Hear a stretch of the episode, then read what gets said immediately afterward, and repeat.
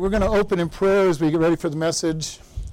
Lord, we just thank you for this wonderful day. We thank you for each person that's here. We ask that you guide and lead as we look at your word and, and see what you would have us to learn from this. And we just thank you in your precious Son's name. Amen. Colossians chapter 3. We're going to enter here into a section of Scripture that is uh, applicable to living uh, having trouble speaking today. Um, Paul's letters all kind of have this very strong emphasis. In the first, usually half to two thirds of it, he, he teaches a lot of heavy duty doctrines. And the last part of his letters, he gives you a bunch of this is what you do with these doctrines and how you live. And we're starting into one of those in this section, and it's got one of those favorite words that everybody hate, loves to hate submit. okay? Uh, and we'll, I don't know how far we're going to get in this because we're going to look at the word submit and maybe look at it from a different way than you're used to looking at it. So, starting at verse 3 in chapter, excuse me, chapter 3, verse 18. Pray for me, I'm not speaking correctly here today. Wives, submit yourself unto your own husbands as is fit to the, in the Lord, husbands love your wives and do not be bitter against them. Children, obey your parents in all things, for it is well pleasing unto the Lord. Fathers, provoke not your children to anger, lest they be discouraged. Servants, obey in all things your master according to, to the flesh, not with eye service as men pleasers, but in singleness of heart, fearing God. And whatsoever you do, do it heartily as unto the Lord, and not unto men, knowing that of the Lord you shall receive the reward of the inheritance, for you, for you serve the Lord Christ. But he that does wrong shall receive for the wrong which he has done, and there is no respect of persons. Masters, given to your servants that which is just and equal, knowing that you also have a master in heaven. So we're going to look at this very first word that everybody hates, submit. and now I just want to look at this word. In Greek, the word is hupotasso. And it is a military term. It is not used for wives in, in, the, in the Greek usually. It is, means to be in submission to a, a position of authority. All right? And it does not have anything to do with greater or lesser value. All right? If you've ever been in the military, there's a famous saying in the military that you are to respect the uniform, if not the person in it. All right? Uh, this is the word that this is that word in that same meaning. Whether the person res- deserves respect or not, hupotasso is I respect the position, not necessarily the person. They may or may not deserve it, and hopefully for your wife, for wives, your husband deserves it. If not, you still respect the position. But I want to just show you this word hupotasso is used in the New Testament 32 times. Okay? Sometimes it means submit, sometimes it says obedience, and sometimes it says respect but the word itself is used 32 times. Only five of, uh, excuse me, only four of which have to do with wives. Okay? So I just want to help you understand that this word is not a negative word that is so often looked at by people. Twelve times this word is used that the world will abide and give respect and submit to Jesus. That's the primary use of this word in the scriptures. Twelve times it is that the world basically is going to bow its knee to Jesus and be submitted to him. Uh, five times it talks about the carnal world is not submitted to God's law. All right, because right now the world is not submitted to God's law, and if you thought it was, then you've deceived yourself somehow. Uh, most of our problems come from the fact that the world's not submitted to God's law, and unfortunately, we as Christians oftentimes are not submitted to God's law. All right? So this is five times it's used like that. Two times in when the disciples were given power to go out and they went witness and they came back and they said, The demons are subject to us. They, they submit to us. We cast them out. We told them to be quiet and they submitted through God's power. So I'm trying to help you understand that this word is not a negative word on this. Um, three times used of people to their government. Isn't that a hard one sometimes when you don't think the government is doing the things that it should be doing, and usually it's not? you know, we need to be submitted to our government and pray for them. And if we are in a position, just as when the disciples told their leaders, you know, we need to obey God rather than men, there are times when we are to obey God rather than men, and they are very few.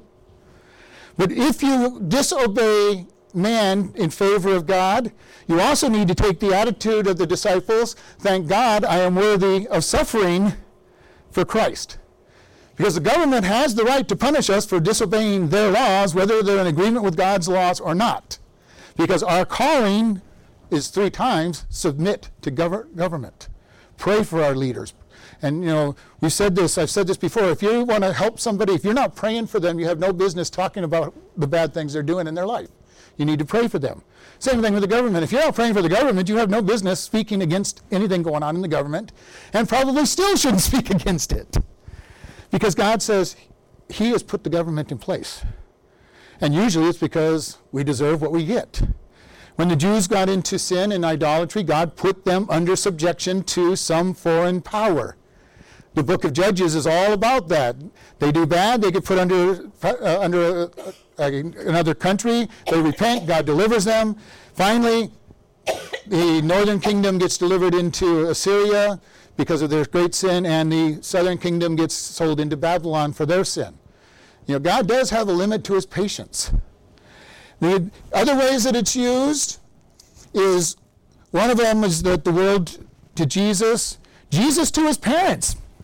There's a verse in Matthew that says Jesus honored his mother and father. He submitted to his earthly mother and father. It also tells us in another verse that Jesus is submitted to the Father. Again, they're co-equal. They're both, they're, they're both God, and yet he is subject to the Father. I'm hoping you're understanding this word is not a negative word necessarily. You know, it gets turned by our world into a negative world. Word. I am not going to submit to anybody. you know, and you know, I hear that a lot.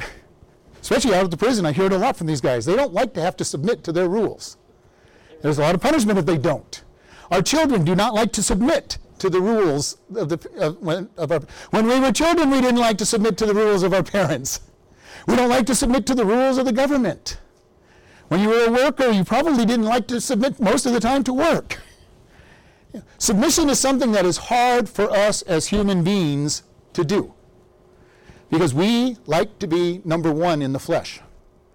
But you know, there's a great value in being submitted to authority because when you're submitted, you're under the umbrella of that authority. As long as you obey the rules of the government, you don't have to worry about being punished. If you're submitted to your parents, you don't have to worry about being punished and having a hard time. But this is also true for the church to a pastor, the, the, the woman to her own husband, as long as they're not asking you to do something that's sin and you're obedient, you're under their umbrella. That protection of just doing what you're told. Now, don't do it, you know, you know, we found that, don't do, use that as an excuse knowing that you're wrong. Okay? The apostles didn't do that, the disciples didn't do that. You're telling us to do wrong, we got to obey God, and we'll take the punishment. But as much as possible, they stayed under that authority of the government and stayed out of trouble. All right? So I just wanted to bring this up, uh, you know, and then it talks about the church to Jesus and the parent, uh, the, uh, the servants to the masters. So I just wanted to help you understand submission is a great gift that God gives us to be submitted to Him. You know, our job is to be submitted to Christ. How often do we chafe at even doing that? There's just a few laws in the Bible, 613 of them. okay, just a few. And how many of them do we go, God, I just don't want to do that? You know, we've talked about it and we studied in the book of Deuteronomy, God's definition of telling the truth. Now, our, most people will have this idea, how much do I have to say to still be telling the truth? Biblical truth is you speak the whole truth, nothing but the truth, in love. okay, it tells us in the New Testament. Uh, there's things that you can say that are truthful that can hurt people. You need to say it in love. Yeah, but it's kind of interesting in our judicial system, we have this uh, rule that they swear to tell the truth, the whole truth, and nothing but the truth, and yet the lawyer, if you've ever gone to court, will tell you, answer just the question that is asked to you. So you're, you're promising to tell the truth God's way, and your lawyers are telling you do it the way the world does it and tell them just what you need to know, what they need to know, or what they ask. Know, kind of a confusing situation in the same environment, and everybody knows that's what, that's what goes on. You know, and we as Christians need to make a decision. Are we going to obey God? in everything he says? Or are we going to take up this book and pick and choose what we want to, to believe in? And if that's the way you treat the Bible, you're wasting your time. God's word is true. If you're trying to pick and choose what's true, what's not true, what's real, what's not real, go find something else to do. you're, not, you're not going to be there. And I've met many Christians who go, Well, I just don't believe that part of the Bible. Okay, well, I like Dr. McGee's statement that where he and the Bible disagree, the Bible's right. Okay, I love that statement. You know, um, I, I've said it this way, you know, the Bible is always true. If you don't believe the Bible is always true, refer back to the first statement. okay, the Bible is always true. When you're reading through the scriptures, when you're studying the scriptures, God is true and He has a good plan for us in our life. Now, it may not seem like a good plan most of the time. Sometimes we look at it and say, God, have you lost your mind?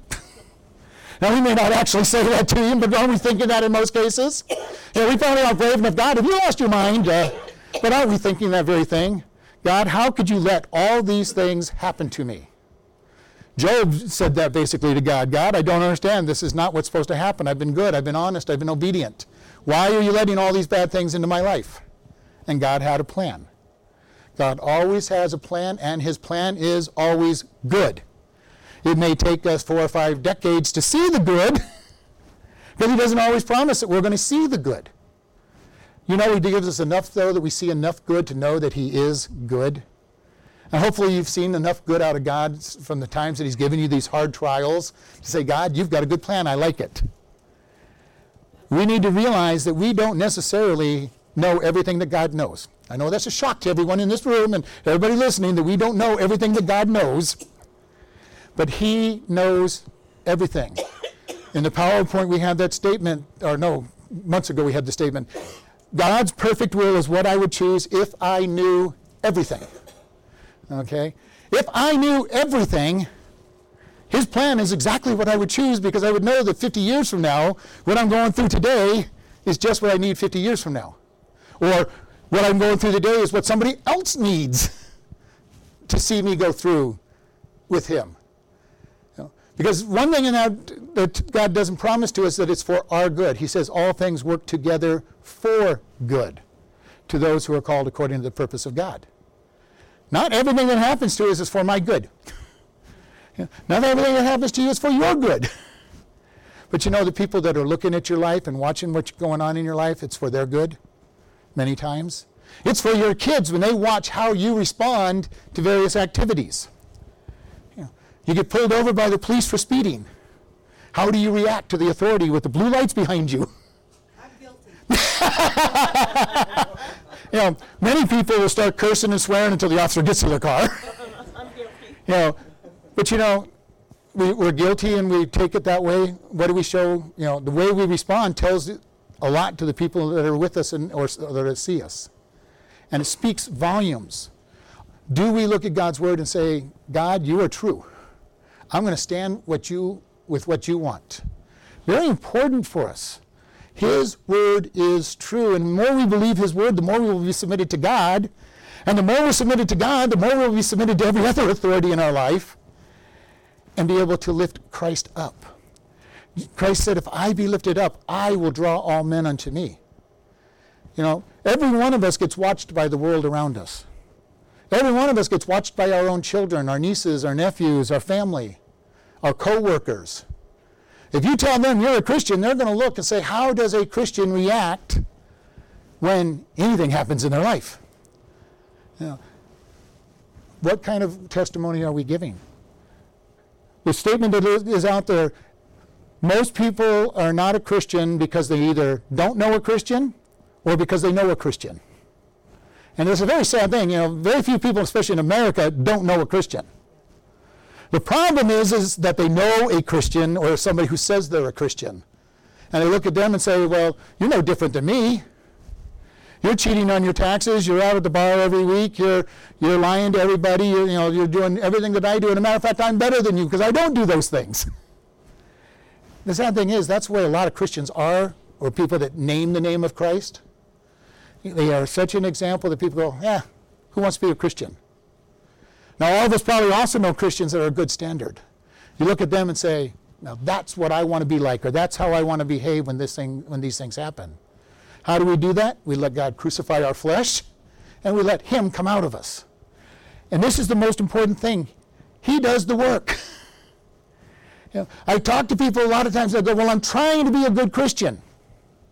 My answer to them is quit trying and let God crucify your flesh. Now, I know that that's easier said than done. I've been struggling with it for over 40 years, getting better at it with each passing day, letting God crucify the flesh and, and live for Him. And hopefully you are too as you're all maturing and getting better. But you know, it's, it's not an easy thing to do because our flesh doesn't like to stay crucified. We like to try to dig it up out of the grave and resurrect it. You know, come on down off this cross and you come back and rule. And Christ is saying, No, I want it crucified. And He only crucifies certain areas at any one time. So we have plenty of other sins to deal with. And maybe you've noticed that the more sin you get out of your life, the more you see in your life. You know, and this is why? Because in the innermost parts of our heart is evil. Who can know the depths of our heart? Only God, and he, what He sees there is not something we want to be seen. So every time we get rid of something in our life, God shows us a few more things that have to be taken out. I was sharing with one guy one time, and he's going, "Well, it's easy for you. You got your whole life put together." And I'm going, "Oh, you don't even know. Yeah, you don't even know the things God is telling me to stop doing. I don't even want to tell you what He's telling me to stop doing because I don't want to discourage you." Yeah, because he was worrying about his drinking and, and his partying and all that, you know, and he's going, well, you don't do all that stuff. You, you've got it all put together. And, you know, we, we, if you get rid of those, we get to deal with our thoughts.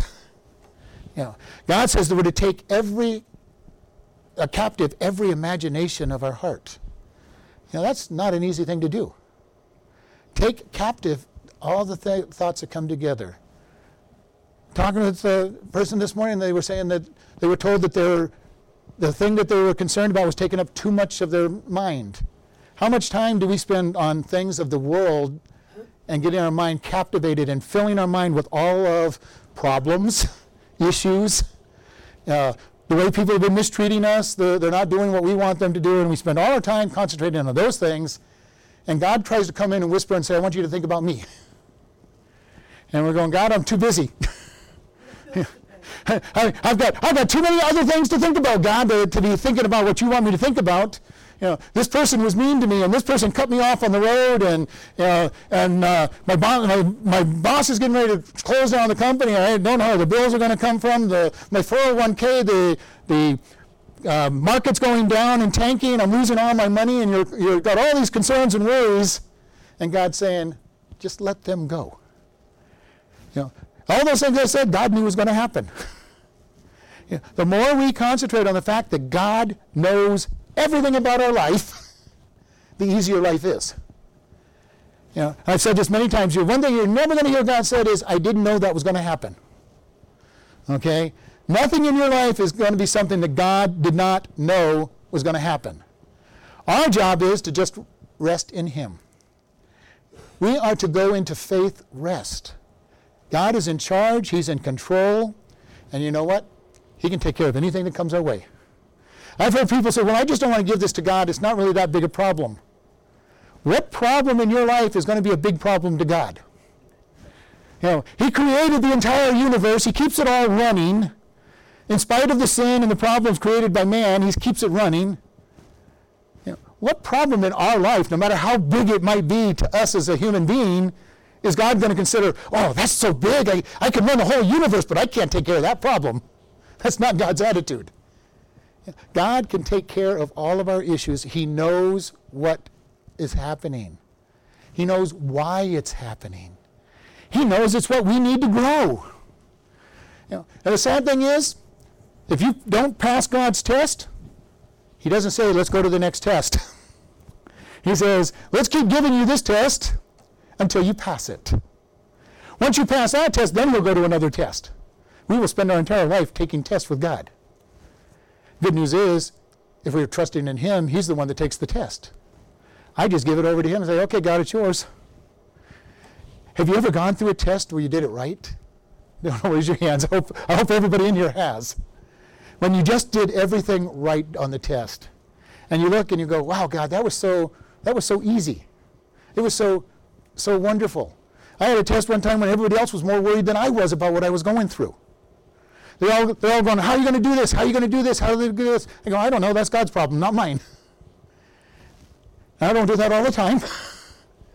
but you know, it's fun when you do. Yeah. It is a lot of fun when you say, God, it's your issue. You're going to take care of it. Being submitted to God and saying, God, it's all yours. It is all yours. What peace you have when you give all your problems to God. Now, I wish we could stay that way. of course, if we stayed that way, we'd be like Enoch or Elijah and go, go straight to heaven because we'd be so close to God, he'd just take us home. But you know, our goal should be uh, God, I'm going to give everything to you. You are, I'm going to rest in you because of his grace. You, know, you noticed all of our songs today, most of the songs are about the blood of Christ. I want to sing some songs about the blood of Christ because that is our way out of all the issues that we're facing. When God comes, allows Satan to come against us, we lift up Jesus and the blood. We are under the blood. When God sees us as perfect, and if we just stay under the blood, we can rest because of his wonderful grace. And we can stay submitted. And then it says in this verse, as we go back to it, wives be submitted unto your own husbands. Okay? Now, there are some crazy churches out there that teach that women are to be submitted to all men, and that is not a scriptural teaching at all. All right? That is not scriptural. It is not proper. Wives, you are submitted to your husband, your own husband. And if you pick the right guy, he should be worthy of that respect, that submission. If you did, well, then you're going to have to suffer for not listening to God. but for men, it says, Husbands, love your wives and do not be bitter against them. Love. This is the word agape. It's defined as unconditional love by most people. I've given you the definition that it is objective love. It is love that you choose to do in spite of what happens. That is God's love toward us. It does not matter what we do or don't do, He loves us. There will be consequences for not obeying, all right? But He loves us. Why? Because He chooses to love us. And we wouldn't want it any other way, would we? God, if I did death bad, you would choose not to love me. No, He's chosen to love me. It's unconditional, it's unmerited. It is, He has chosen to do it. He loves us so much that He sent Jesus Christ to die for our sins because He loves us and said, I'm going to provide the way to be able to spend your eternity with me. Husbands, we're to love our wives objectively. Doesn't matter whether they're being kind to us or mean to us, whether they're doing everything we want them to do or not doing anything that we want them to do. It is to be objective love. I have chosen to love you, and I'm going to continue loving this person. What do we hear most people in our world say for the reason for getting divorced? I just don't love this person. Well, that's probably true. They probably never loved the person. They got married when they were in infatuation and emotions, and then lust. And then when bad things start happening, I go, Well, I just never really loved this person. And they're telling the truth, they never loved them. One of the things I do when, I counsel somebody who's wanting to get married is I cover what love is. you know, and I've never gotten beyond that in my counseling for some reason. Most people don't like to hear that kind of that kind of definition of love. And they've abandoned my counseling. but I want to make sure they understand how serious it is. If you're going to get married, it's a lifetime commitment according to God, and it needs to be for the right love. I have chosen to love this individual. You know what? If you have a love like that, it makes it a lot easier. You know, all of our relationships, if you've been married any length of time, you know this is true. There's times when you, you start out really in love with each other emotionally, and then some bad things happen, and you kind of like, I don't really love this person. You're kind of looking around the around the house like, why am I living with this person? How come we're in the same room? You know, you go another year or two and you're back in love with each other. You go another couple years and you're back. You know, this is the way we cycle through our relationships. Even with family, sometimes you, know you get mad at your family. You don't, you know, you know, the only reason I'm around here is because you're my family. Unconditional, objective love keeps us through those times. I chose to love you, and I'm not going to not love you until I choose to not love you. And if we follow God's standard, we don't change our mind. Again, one of those things, easier said than done, I know. but you know, if we get it in our mind that this is the love that I'm choosing to have, when you go through those hard times, you go, God, I just, I'm just going to stay. I chose to love. Help me get those feelings back. That's God's love for us. There are times when God looks down at, his, at, people and go, what are they thinking about? Why are they doing what they're doing? You know, they, they just if they just keep going down the road, I've got these great plans for them. And He knows we're mortal and everything, but you can picture God saying, shaking His head. You know, have you ever, when you were raising your kids, did you ever look at your kids getting ready to make a decision and you're just shaking your head, going, if you only knew. Mom, Dad, you're just trying to keep me from having fun. I always want to have fun. Well, if you knew what, what I know was probably going to happen, you wouldn't want to be having this fun. You wouldn't want to be going out with your friends drinking, knowing the consequences of the drinks. You wouldn't want to go out and have fun with your friends doing drugs, knowing the consequences that drugs have. And God oftentimes is looking at us and, probably in tears if you just knew where this was headed. And this is why we need to be submitted to God, looking at God. Now, this next part about love, he says, and do not be bitter against them. How easy is it when somebody doesn't do things the way you want them to do it to get bitter? And usually this whole bitter becomes out of unforgiveness. I am not going to forgive what they did. I'm going to dwell upon it. And I'm just going to get angry every time I see them. I'm going to be angry because I am dwelling on what they didn't do or did do to me. Now, hopefully, you're, you're not doing that to your spouse. but how many of you have somebody in your life that when you see them, you get very upset and bitter just by seeing them? They don't have to say a word, they don't have to do anything. They walk in the room, and it's like, oh no, not them. I know this happens. I've seen many people that do this. You know, in the church, we sometimes do that with people. And that's terrible because we should be loving this person. Where do we want people to be, especially if they deserve the bitterness? Don't we want them here where they can hear God's word and hear the truth? And if you treat them with bitterness, you drive them right back out the door where they'll never hear God's word and truth, most likely. And God can do anything He wants, but our goal should be that when somebody that you look at and says, well, oh no, what are they doing here? Should be, oh, it's so good to see you. Have a seat. You know, and hope that the message speaks to them that day. Maybe it'll speak to you. You know, I've said many times, you know, when I was first married, I used to pray that my wife would change, and I quit praying that because God always changed me. so I've learned to pray for me. you know, I've learned to pray for me and let Him change me. In the process, I'm sure He changes my wife and everybody else, but I'm more concentrated now on me. When I'm in the church, I want to I pray that God help me with my attitude toward anybody that I have a hard time with. And I'll tell you, I don't have a hard time with a lot of people because God's given me a lot of forgiveness and patience with people. Now, are there people I look at and say, okay, here we go, this is going to be fun today? yes, there's times when I've done that. But I know that God's at work. I know that God's at work. And we need to be very careful. How do we treat one another? We're to love one another. We're to build one another up. We're to edify one another. We are the body of Christ. And think about this if you cut your finger, what happens to your body? Blood runs through the body. Now, I don't know if you're aware of this, but in biological terms, the rest of the body is suffering while that blood goes to the body to heal that cut. The rest of the body is taking, saying, I'm going to take less blood so that that spot can have lots of blood, especially if it's a big cut. That's why people can bleed out and die because the whole the body is designed to try to stop that bleeding. We're the body of Christ. How often do we have this attitude of, well, I'm not giving up any of my blessings so that that person can be fixed by God? So many times we have this attitude of everything about God is about us. I have news for you. As far as God's concerned, nothing about it is about us. Nothing. He is out there to lift up his son, whatever lifts his son up. My purposes are not God's purposes, and God's purposes are not my purposes. In Fox's Book of Martyrs, it's a whole long list of people who gave up their lives to lift Christ up.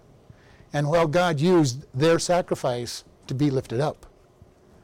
How do we usually react, react to any kind of sacrifice? Usually, most of us don't have to pay with our lives. God, I'm in pain. Why are you putting me in pain? You know, God, you shouldn't put me in pain. While the other people are being blessed. we need to be very careful about our outlook. Are we focused on God? Do we say, God, I want you and what's best for you no matter what happens to me? I want to really challenge us to think about this. If you don't know God today, this is the day to know Him. Turn your life over to Him and say, God, I am a sinner. I deserve punishment. Your Son died for me. Come into my heart and change my life. But if you're a Christian in this room, and I know most people are because that's what they tell me, so I'm taking your word for it. Our goal should be God, help me to stay focused on you. When I'm going through hard times, help me to stay focused on you. When everything looks like it's going bad, help me to stay focused on you.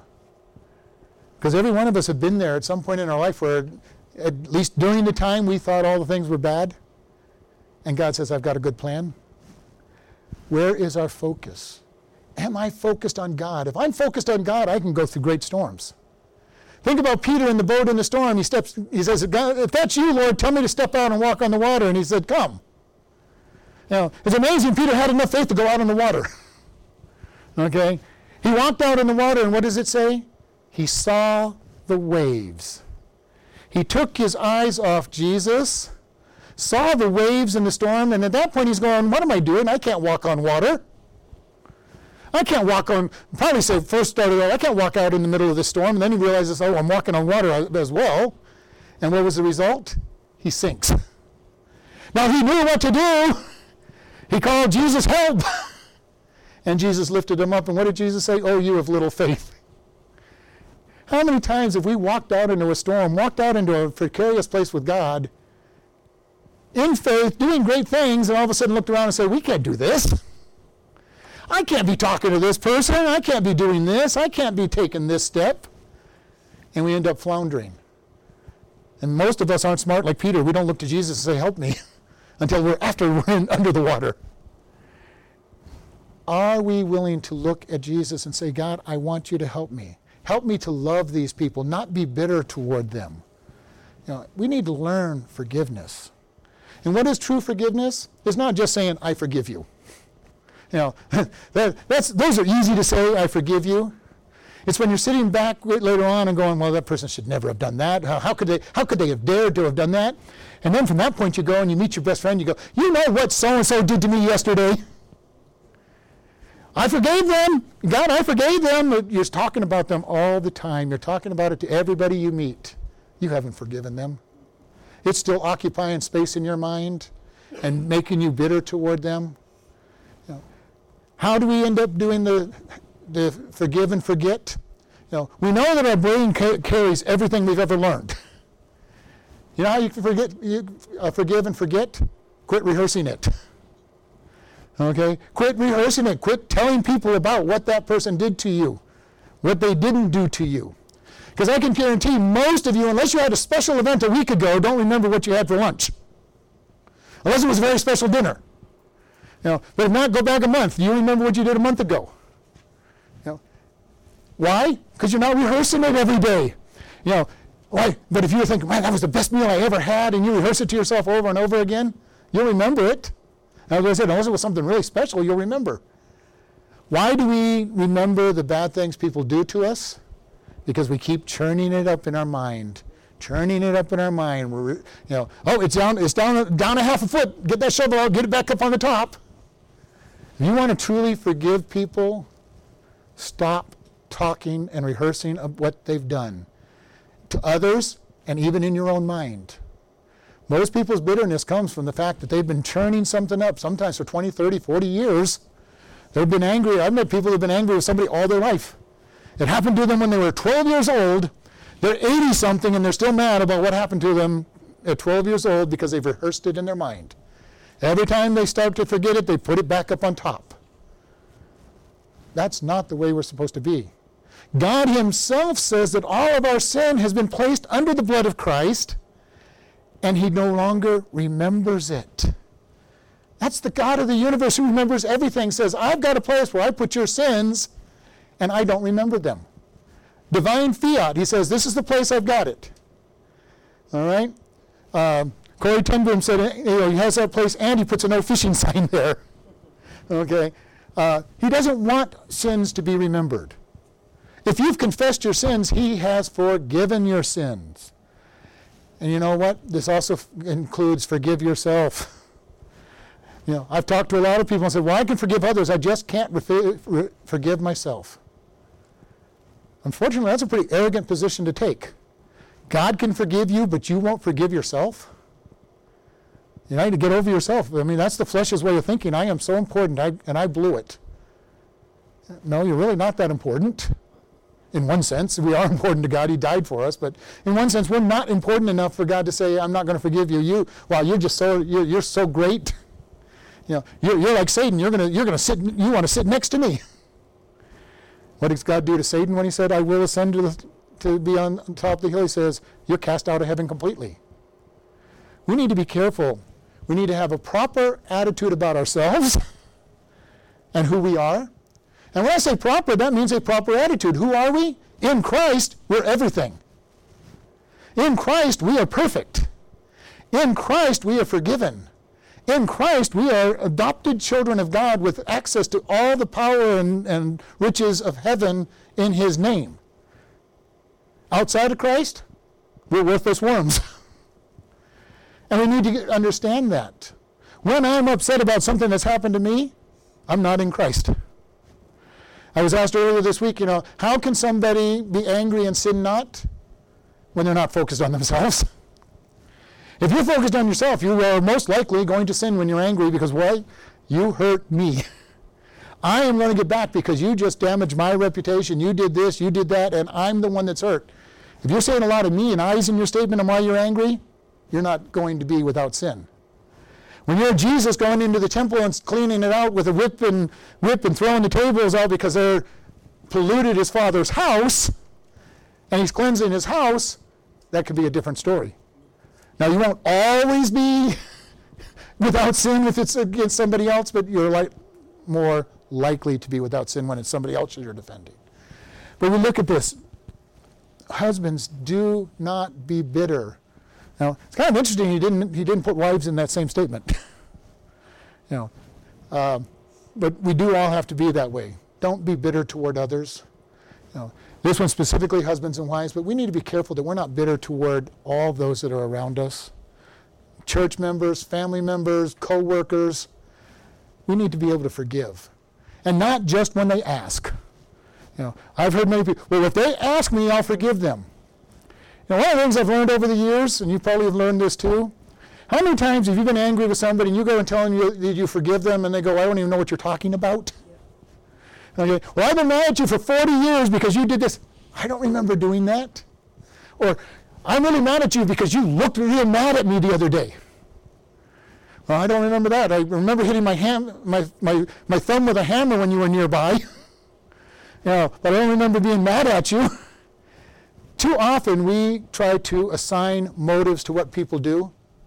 And I can tell you, uh, I'm not very good at mind reading, and I don't think anybody in this room is a good mind reader. But how many times have you ever said, well, they said this because, and you give a long story behind the because, and to you it's true, you really think that's what they were doing. Well, they, they said this because. You may or may not be right, but you know, I'm not a mind reader, you're not a mind reader. We don't know why people do what they do. But you know, I've seen it all the time, even at work. People are upset with people because they did this and they did it on purpose. They were really trying to hurt me. They did this on purpose. And I know, to people because I know every one of us have been in that place where we look at somebody and say, wow, they did that because they were trying you know, I'm so important, they hurt me and they did it on purpose. And we may not even consciously think of it, but listen to people when they start telling you about what somebody's done. There's almost, well, they are just bothering me on purpose and they're meaning to do it. We need to be careful with that. Because even if they are, there's nothing you can do about it. And if they aren't, you're getting mad at them for nothing. So don't be assigning motive. Don't, don't do this. Just forgive them. You know, we're all sinners. You know, all of us sin. I know that's a shock to everybody too.